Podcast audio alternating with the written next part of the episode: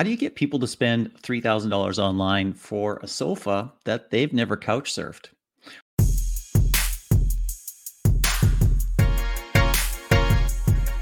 Hello and welcome to Retention Masterclass. My name is John Koetsier. Today we're talking about personalization and customer retention. And I'm Peggy Anne Salz, one of your hosts here on the show, one of your co-hosts here. And we're chatting with Chief marketing officer of a modern furniture company that supplies, I have to say, John, to die for furniture, right? For Google, for Facebook, for Airbnb, and maybe for you out there as well, of course, if you want it. It used to be online only, then it went into some stores. And now it's probably back to online only because, you know, that is where we are now. But either way, you know, it's a company that is masterfully connecting collecting those data and metrics and what's going to feed into powerful campaigns. And that's why we have them here on the show. And, you know, I mean, I'm pretty familiar, you're pretty familiar, Peggy, with user acquisition managers or growth marketing managers for maybe gaming companies or mobile first companies and they know their mm-hmm. CAC, they know their LTV, they got all the data cold, all the metrics. Same thing maybe with ride sharing companies or streaming media companies, all those that were born digital, born online, born on mobile. But a furniture company, not so much. Absolutely. That's why when I saw it and I thought this is a perfect fit for our show because we have Industry West CMO Ian Leslie. He's focused, as I said, on data, data acquisition, data driven, and growth. And the numbers that he's sharing are amazing. He shares this incidentally, candidly on his blog. You know, consistently 25 to 30% growth year on year over the past years. That's amazing in this vertical for sure. That is really amazing, actually. And a lot of that growth is thanks to retaining good customers, right? And a lot of that retention is thanks to personalization. And that's why we have them because it's retention, it's personalization, it's what we want. So let's get into it. Let's welcome to Retention Masterclass Ian, Ian Leslie. Thank you for being here. Thank you so much. I'm blushing. So I'm going to deep dive into personalization soon because I'm just going to geek out on that a little bit with you and your amazing blog. But hey, you know, we're just back from the Memorial Day weekend and I'm looking at all the data out there, you know, Sensor Tower, App Annie, you name it. This is the downtime. This is that magic moment when we were shopping hopefully. What was it like for you? Yeah, I mean, we saw uh, incredible Memorial Day weekend year over year. Uh, I did. You talk about me being pretty transparent with my data. I did share that on my Twitter account and on LinkedIn as well. what we've seen. So year over year for Memorial Day, our website cash revenue was up 36%, while our media spend was down 11%. So we saw our CPA down 58% year over year, which was incredible for us anytime, particularly for a holiday weekend. Uh, so we were excited about that. I don't want to kill you with data right now, but definitely we saw, you know, I do have what we were seeing in terms of for May and, and year to date in terms of new customer acquisition, also in terms of repeat customers, where we are there. We could talk about a little later. But yeah, I mean, Memorial Day was great for us, and May has been strong on the e commerce side. Uh, so we're pretty excited with the way web is performing for us. That's really amazing. I mean, your sales are up, your cost of acquisition is down. We're in this crazy time, right? 2020 has been, let's say, interesting for most. I mean, it's been dangerous for a lot of people. It's destroyed a lot of plans. It's destroyed a lot of jobs. There's a lot of chaos out there in terms of where am I going with my company. We were talking just yesterday with a marketer who was saying, you know, I keep planning and my plans keep getting ripped up. What's your experience of 2020 been? Yeah, I mean, you know, Memorial Day weekend's been great, May has been good, but I mean, I should couch that with the fact that it's been a struggle. I mean, 2020 has obviously been difficult, and, and we've had to make some very tough decisions. Even with the strong holiday weekend, we're going to end up behind uh, where we were May 2019, and obviously, when we're behind last year, we're obviously not going to hit the projected growth that we expected to hit this year. A friend of mine said, you know, being down 10 to 15 percent is the new flat. So I think we're maybe a little bit better than the new flat, but we're still going to be behind last year. And it's been tough and we've had some challenges. For us, we're able to pivot rather quickly as we are a bootstrapped company. You know, we are not venture backed, which kind of gets into a whole other kind of conversation, but it does enable our ability to uh, pivot quickly. And I think uh, we've been able to be successful being e commerce first. So, whereas a lot of legacy brands in the furniture vertical are kind of scrambling with real estate being closed, uh, we just kind of got back to what we knew, which was e commerce. Mm-hmm. I won't put words in your mouth, Ian, but I would say that maybe pivoting with personalization, that might be something going on here because mm. I'm reading your numbers. You introduced it, and then you announced, you know, a 15% increase in average order value, an 8.1% increase in revenue since introducing personalized content, which is, you know, fascinating because you don't think of furniture and then think of content necessarily, but it's about the presentation, it's about the personalization. What does that mean for you? Yeah, I mean, I think it took me a while to get sold on personalization. I think mm-hmm. personalization was all the rave starting, you know, maybe six or seven years ago. I was working in higher ed at the time and on the marketing front in lead generation, demand gen for higher ed and trying to recruit new students to the university I was working for.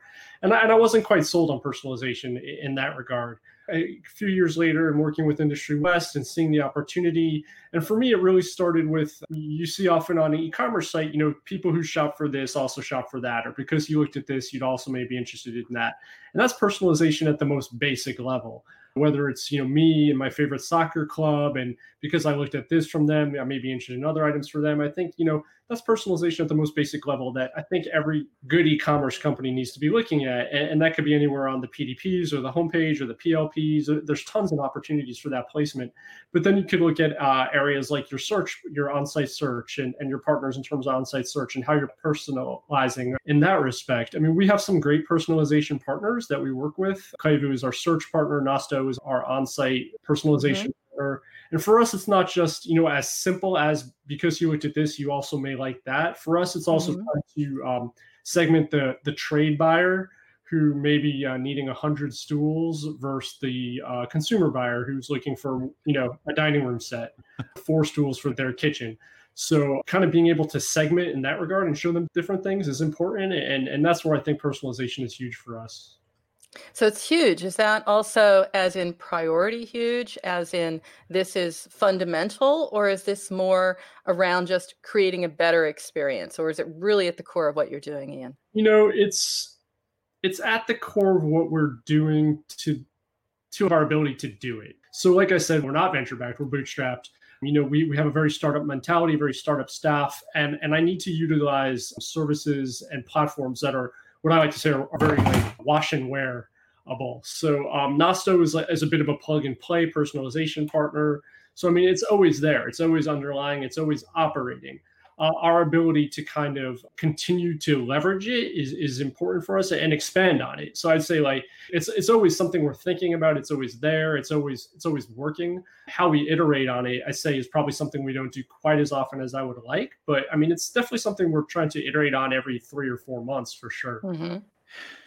One of the things that I was wondering about is what have you seen of the impact of personalization on retention? How does it fit with your customer journey? And I spent some time on your website, and uh, I love your furniture, by the way. Amazing stuff. I want some. I don't know if it ships to Me Canada, too. but you know, we'll have to check John, that I have, out. I have already asked him in prep for this. Doesn't ship to Europe.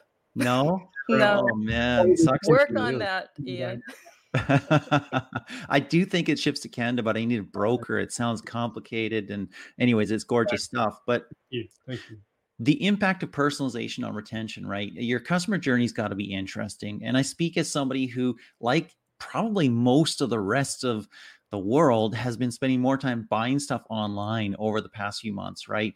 And and the first time experience the second visit your first purchaser your registered user there's differences there and differences of personalization that you can give but also differences in experience. Can you walk us through that a little bit? Yeah yeah and, and i think we're really just kind of starting to to broach the tip of the iceberg in that regard. I mean, for us, it's really we're really looking at that in terms of a, a, anonymous user to a second time user experience. We're kind of looking at what you browsed um, and trying to push that first and foremost. Also, potentially offering codes based on that. So if it's, you know, say you're looking at lighting and you've never purchased lighting before, you may see a lighting specific promo code where we're trying to entice you. Additionally, like I said, kind of our big thing is looking at the trade. So if we're able to identify that you're a trade user versus a residential user, whether that being via a login or via how you've purchased in the past, having purchased with a trade account, we will present to you what we're calling quick ship items, even though everything for us ships rather quickly. But really, what it is is items we have in high inventory, high stock volume, and that we can put before you and say, okay, we know you're a trade buyer. We know you may need something in bulk. Here are the options you should be looking at. So I mean, I think it's really um, trying to broach that, really using it and trying to use the experience in terms of the consumer side versus the trade side. You know, we do see in terms of the, the retention, I mean, we do see AOV does increase by something like 70% from that first to second purchase, and then an wow. additional 30% wow. from second to third purchase. So of course we're trying to. I mean, on on the email side, you know, I think like when you deal with your display advertising, your social advertising, your your email drip campaigns, I mean, that personalization in terms of the flow there is pretty easy, right? Like you know your abandoned cart, your re-engagement after 90 days. Uh, all that is is pretty boilerplate stuff. I mean, I think to your point, the personalization on the website side is is a little bit more difficult. It's even more difficult for us because about 40% of our customer base is actually transacting online. Whereas because furniture is a bit of an old school vertical, the remaining kind of trade focus is still uh, transacting through our reps via email or over the phone. Uh, so it's harder to kind of segment them and, and pull that data out of the CRM, which is all things we're working on. And I think, you know, that experience specifically on the advertising side as we're able to churn out segments based on when was the last time they purchased what did they purchase what's on their quote and how do we show them different uh, iterations of the site or different display ads based on that is really what we're looking toward next. I just want to be clear about that number. Did i hear 70 ian? From first to second yes. That's astounding. that's that's huge. Well, as you see, a lot of what it is is our trade clients will will buy a sample often, okay, and uh, unbeknownst to us, that they will come in, they'll buy one chair, they'll show it to their client, uh, mm-hmm. uh, they'll like it, and they'll come back online and buy twenty of them. yeah, so if we can get that trade client to return, it's really important for us. Yeah, and that's also important with the segmentation. But, you know, it's also about the funnel. And maybe it's that point here precisely that it's not so much a funnel as it is some sort of loop that you're building because it's a high consideration purchase. And sure. you're engaging with me. What are you doing to nudge, to move me through yeah, I mean, I think we generally see it as a 90 day consideration on mm-hmm. Is what is what we look at, and so I think it's everything across from the emails they're receiving, the uh, retargeting, and not just simply hitting them over the head with the same product over and over and over, but retargeting them with even UGC content where it's you know reviews that we've received or blog content just to connect with the buyer a little bit more. Just trying to be creative with the content we have and showing them more of who we are. So yeah, I mean, I think you're completely right. It's continuing to nudge them through the funnel and getting them in through that first comfort level, or getting them comfortable with us. And then, of course, we're asking for reviews after. So we're taking that feedback. And then if it's positive, we're replying. If it's negative, we're trying to fix it. So it's a constant conversation for sure. So I want to understand a little bit about those triggers there because yes, it is high consideration, but you're saying, you know, depending on what I'm doing, you're segmenting me, you're putting me into different buckets, you're messaging me probably differently. I'd like to understand how you architect that because you can't obviously have a different journey for every customer, right? But you do have to have sort of overall pathways that you're thinking about, which are also very fluent, you know, fluid in these times as well. Sure. Sorry. I was just going to ask what that was. I was like, there got to be something here. Okay. We should mention that Ian is sheltering in place or visiting yeah. in uh, Florida. So uh, those might not be his diplomas on the back of the wall there, but this is my father's office uh, visiting. Got it. Base sheltering, yes. But yeah, I mean, um, it's funny, Peggy. You know, we talked before this, and we talked about you know some of the uh, best practice in terms of how many segments to set up. I mean, I, I am a believer. If you can create infinite segments of one, that is the ultimate goal, right? Um, I mean, you want to get as granular as possible, but of course, that's that's impossible.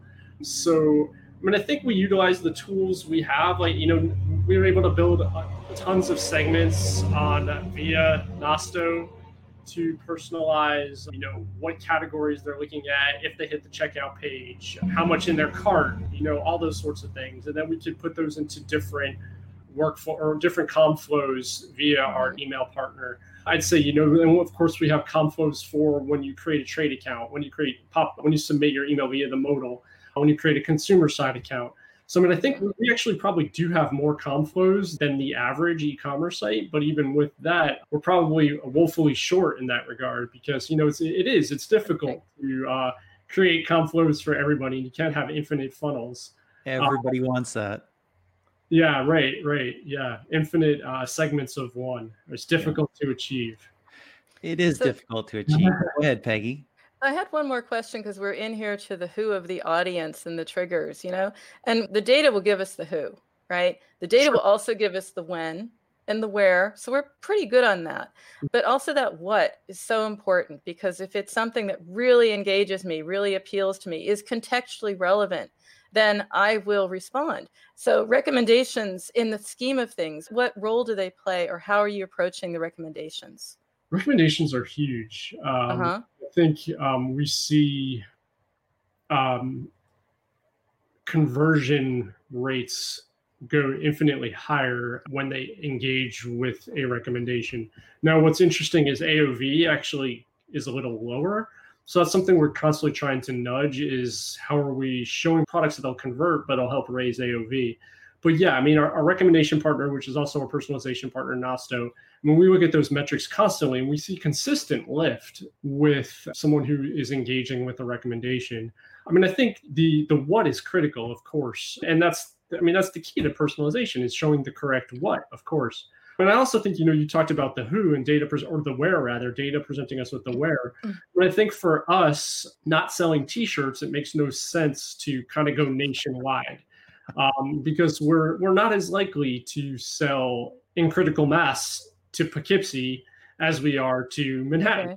So yeah. I, think it's important for us with relatively limited means in our media spend to really focus on where the, the proper geo. So, I mean, that's a, part of what we do as well. And even personalizing our ads to an extent per that geo, especially, you know, having the brick and mortar in Soho and trying to drive people to, to the location. So I mean, but we we hyper focus our ad spend and and even some promotional, you know, uh, some of the personalization side and promotions around design events or furniture events or different events in, in the major metros in the country to try to drive business because I mean, a, a overwhelming majority of our sales do come from those major metros. Let's dig into that a little bit because you said a little earlier that, especially over the past weekend, your cost of customer acquisition went way down. I, I, think you mentioned 38%. I could be wrong on that particular stat, but it went, yeah, 58. Again? 58%. 58%. Wow. Your sales went up and your cost of acquisition yeah. went down. Yeah. I mean, you've got a high end product. Typically, that's linked to a high cost of customer acquisition. Is that, I guess, part A is, is that generally true for you? But part B is, what do you attribute the reduction recently to? Yeah, I mean, I have to give a lot of credit to our media partner. So we work with a great media partner out of Boston called Gupta Media. And I think they've done an amazing job for us. I mean, just in terms of continually trying to optimize, you know, our campaigns, whether it's across uh, social or display retargeting or or Google. And I think what's interesting is, and I don't know how many others uh, you talk to really kind of communicate this, but we've divested from Google immensely over the past year. And our spend is overwhelmingly on the social channels, some display, third party display, then display retargeting, some display retargeting platforms, and then working with some third party partners, you know, within the design industry. But I mean, I think a lot of it goes to our media partner. A lot of it goes to, I think, um, how we're continuously, you know, I think the product mix. I do think we are in a time where people are you know, I saw on Twitter uh, someone said to me actually just this morning that he's found his budget in terms of what he's spending monthly hasn't changed. It's just what he's spending it on. So um, he's not spending it to go out to eat or you know kind of go see a live event. You know, he may be spending it on buying a new lounge chair. So I think we are striking a chord in terms of the home space, and, and we're in a time where people are trying to update there at home. And we're definitely seeing an uptick on the consumer side for us. What we're not seeing is um, an uptick on the trade side, uh, and hopefully that will. Mm. But yeah, I mean, so. And that makes tons of sense, right? Because those showrooms have been closed or Sure. they're reduced in capacity, right? Mm-hmm. And people are spending more time home, so they want to improve that home environment. That makes a ton of sense. I have to ask this question, and I, I hope it's at the right time here because I looked at your site, as I mentioned, twice now. Sorry, and there's something that I'm, I I would love to buy, and and I mm-hmm. would jump at that because I I take risks. My wife is not a risk risk taker Sure. and and she would say you know what? I want to see it. I want to touch it. I want to sit Yeah. in it. I want to lay in it. I want to feel it before i order that $3000 sofa. Sure. um, talk to me about how you overcome that barrier to sales Yeah, I mean, I don't, I don't think it's easy. I think it takes a special type of shopper for sure uh, to take that risk. We try to connect with the buyer as much as we can, whether it's over email or phone or chat, to reassure them to be a voice behind the product. So I think we fill a niche that Amazon can never fill in terms of um, selling this level or quality of a, of a furniture product where Amazon will never have the personalization. By, by personalization, I mean actual people who will be able to support having the conversation. I think it's very important to have a real conversation.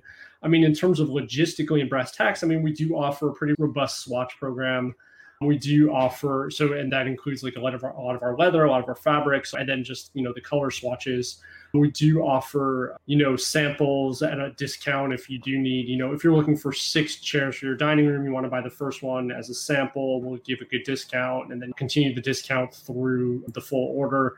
But I mean, I, I, think it's difficult, which was why we were looking at showrooms, you know, which is why we opened Soho and then why we were pre pandemic, we were looking at California because we had critical mass of people there who would email in or chat in or call in and say, Hey, I'm about to open a restaurant and I'm interested in this bar stool, but I want to sit in it. Or we had someone on the 18th floor of a Manhattan condo who said, Hey, I love this sofa, but I want to sit in it.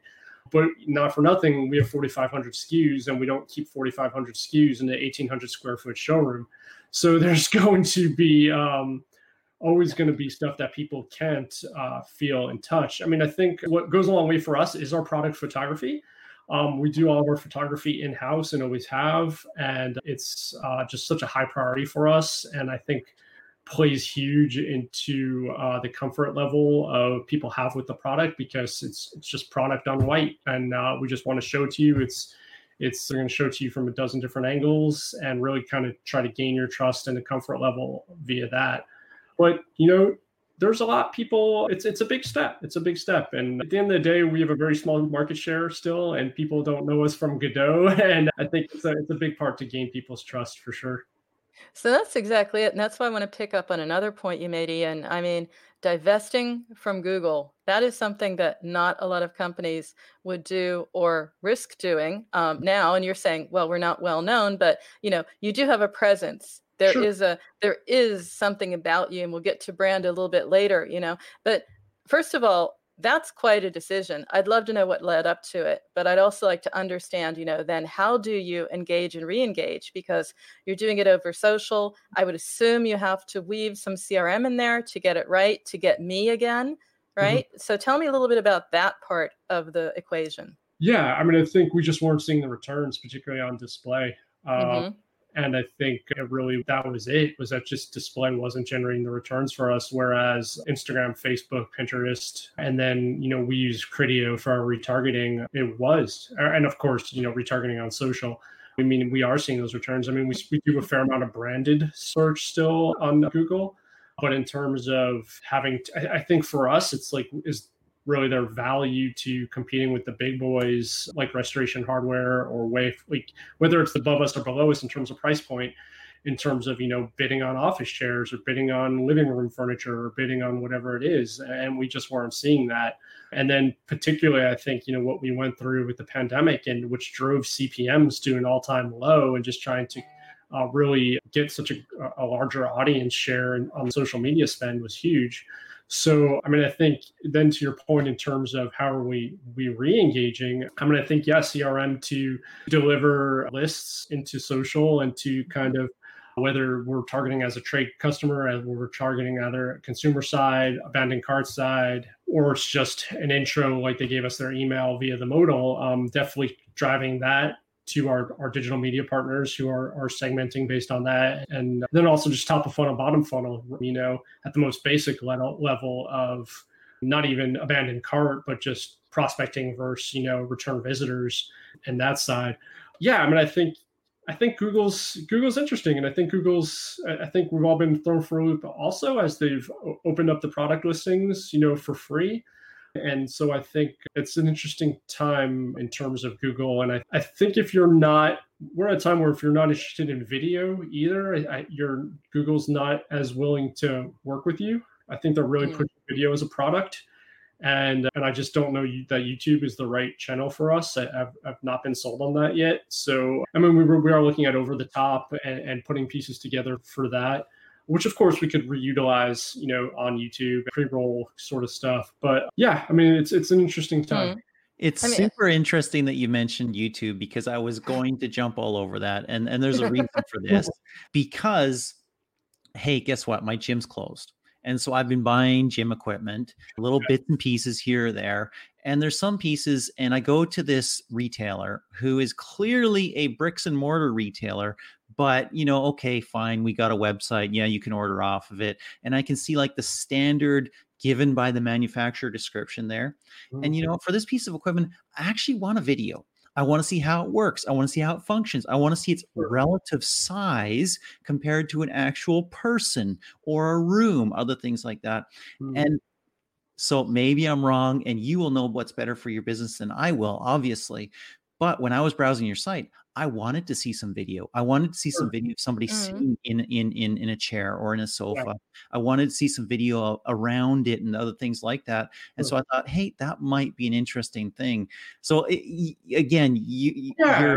no, no, no, and I, I don't think that's wrong. I think I guess you know I could we could segment video two ways in terms of you know on-site content which I yeah. think, yes, in a perfect world, I, I would love every piece to have a 360 kind of you know panoramic yeah. of the of the piece and then the piece in context in an apartment in Toronto you know showing the sofa in context in Toronto but it kind of goes back to priorities and as a bootstrapped company and what you can really do I mean I was thinking video more in terms of you know people looking at Saturdays catching up on Saturdays SNL skits on YouTube are they really going to care to see my, the 30 second commercial from me ahead of that skit? I, I, I, couldn't agree more. Yeah, I couldn't agree more. That, that's exactly the way I was thinking of it. Yeah, but in terms of content, I mean, I think, of course, like more content, the the better. And I completely agree. And we're looking at different ways to kind of continue to um, supplement the content online. But yeah, I think I, I, don't I don't disagree at all. Yeah.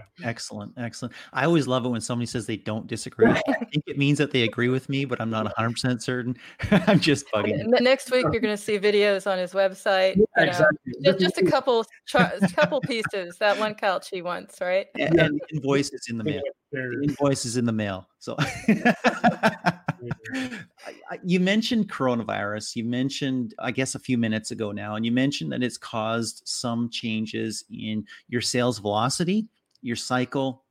We've been doing a new rules of marketing engagement series, uh, Peggy and I, with a client, uh, CleverTap, which also sponsors this podcast, by the way.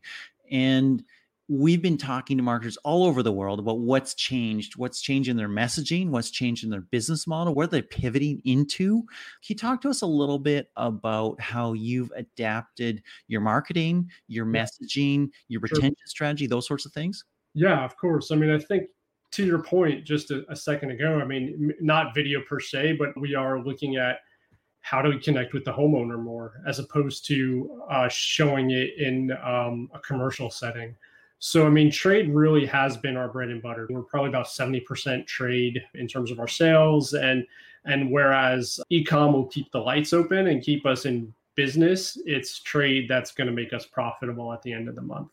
So, I mean, I think we've really focused on trade products and focused on talking to the trade and focused on the trade's needs. And what we've seen with coronavirus is the trade obviously hasn't been able to buy uh, who knows when people are going to go back into their offices if they even are going to. Suddenly, to the trade takes on a new tone and a new angle because the trade is now working at home. And then we have consumer side that seems to still be willing to spend, shockingly. Like I have to be honest, like in, in the throes of the unemployment numbers, you know, first coming out a month ago, I was shocked to see that weekends were still going well. So, I mean, I think um, the work from home aspect and, and trying mm-hmm. to pivot more on that, trying to show more outside scenes to the extent of our ability, trying to show, creating a narrative a bit more on how to change your space, trying to just talk more to the consumer side. And then also when people are buying, I think we have seen people home from work, distracted, uh, or home from the office rather, distracted by whatever it may be. You know, maybe homeschooling, maybe, you know, who knows what. But we have definitely seen over the past six weeks more our ROAS late in the day to overnight and on the weekends has definitely shifted upward. So as in the past, we were a we saw strong Monday, Tuesday, Thursday, Friday. Wednesday was typically light, and Saturday, Sunday was typically average. We are now seeing, you know, Monday through Friday is typically just is good. It is good, but Saturday and Sunday are gangbusters. Um, and I think it's you know okay. I don't have to teach the kids Saturday, Sunday. Homeschool is over, and I have a minute to shop and and maybe come back to the site that I saw on Tuesday. And so I think that that's been a surprise. So I mean, I think we're shift like our day parting has shifted a bit. But then to your question in terms of the messaging, yeah, I mean, I think it's okay. We have to, we need more home editorial shoots. We need to make it warmer. We need to even consider in our product mix. Maybe we shouldn't be bringing in 500 stools that are intended for commercial use. So maybe looking for softer, you know, more comfortable kind of home uh, pieces. That's fascinating because you're talking about the assortment matching the messaging. You've got great detail around what are the gangbuster times for shopping, for example. You know, and you put that all together and you say, okay, so if they're doing more on the weekend, then maybe that's more of a personal time. Maybe that's more of a messaging time as mm. opposed to emails in the week. I'd just like to understand a little bit about that because you have an interesting situation as well. You're online you're physical. Okay, we'll leave that out for the moment. You know, we're mobile first, most of us, right? So, how does that all sort of come together? You have to come up with messages that bridge the gaps and and blend our downtime and our sort of our, our uptime, if you will, our non-shopping time. Yeah, I mean, I think it's it's difficult. It's I guess it's like it's it's also like who even knows when shopping times are anymore. Um, I don't think they ever stop actually, but I'm female, so I'm gonna say that. I mean, when I was when I was when I was in higher ed, I mean, I always you know I com- I always complained like, why are we sending emails to high school students at 11:30 in the morning? Like we should be sending them to three at three o'clock in the morning when when they're sitting in the bed, like you know, texting their friends. So, I mean, I think it's interesting. It's, I don't know that our messaging changes around that, but more our availability. So we've made sure to be, we're an East Coast company. Generally, our entire staff is East Coast, but we've made sure to staff for West Coast hours more so now than ever. We've made sure to open up, make sure we have chat reps online through the weekend, pretty much uh, for business hours through the weekend, which has been huge. I mean, the chat, the, the, mm-hmm. the revenue in via chat, you know, as the primary first touch point has been incredible, particularly on the weekends. So I mean, I think it's it's the channels and it's yeah, just continuing to just continuing to be there for the customer to the extent that we can, just being there when they're ready to talk. Super interesting. I'm going to ask, and I do this on our new rules thing as well. It's kind of the goodie bag, right? Near the end of, of a show. Uh, top tips, right? Takeaways for audience. If you had two top tips for audience on how to be retention experts, and I'm going to mm-hmm. say probably in retail because that's where you are right now, what would those be? Yeah, I mean, I think first of all, it's it's know your customer base. So whether that's the demographic, the, the geography, it's critical just to know who your customer is as the starting point. I think this way you're to be hyper focused on who that customer is. I think there's arguments, people make arguments for for kind of a buckshot approach to display advertising and Facebook advertising and and I'm not for that. I think being hyper segmented in terms of of who your audience is is critical. And then I think just do the basics right. I mean, and I think so many ecom brands, you know, even if it's as simple as just make sure your your conversion pixels are all set up properly. Like spend the time and the money to to get your conversion pixels set up properly. If you're using a CRM, like use the data, segment the data, and have a partner who you can provide those lists to who will create the proper segments, you know, whatever channel you're using. I mean, I think there's so much data that that we can't we can't even process, and that so many of the networks are processing on our behalf. But if we don't have the very basic tech functionality right on our end, they, they can't do that for us. So, I mean, I think just take the time and, and find, particularly working on the e-com side, take the time to find partners who, whether it's on your development side or on your, your media company side, that are just making sure you're, you're set up to best practice. I think that goes a long way to aiding making sure you have great transparency throughout the entire cycle. I mean, that, that's great. Those are great tips. That makes me very effective.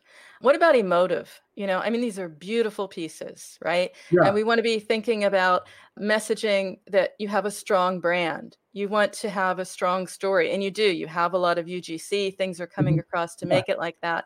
Sure. But, you know, what is it that's going to enable me to be a brand fan in what you're doing in your messaging and your approach because at the end of the day it's got to be about brand love. I've got to love what i see love that mm-hmm. experience and engage.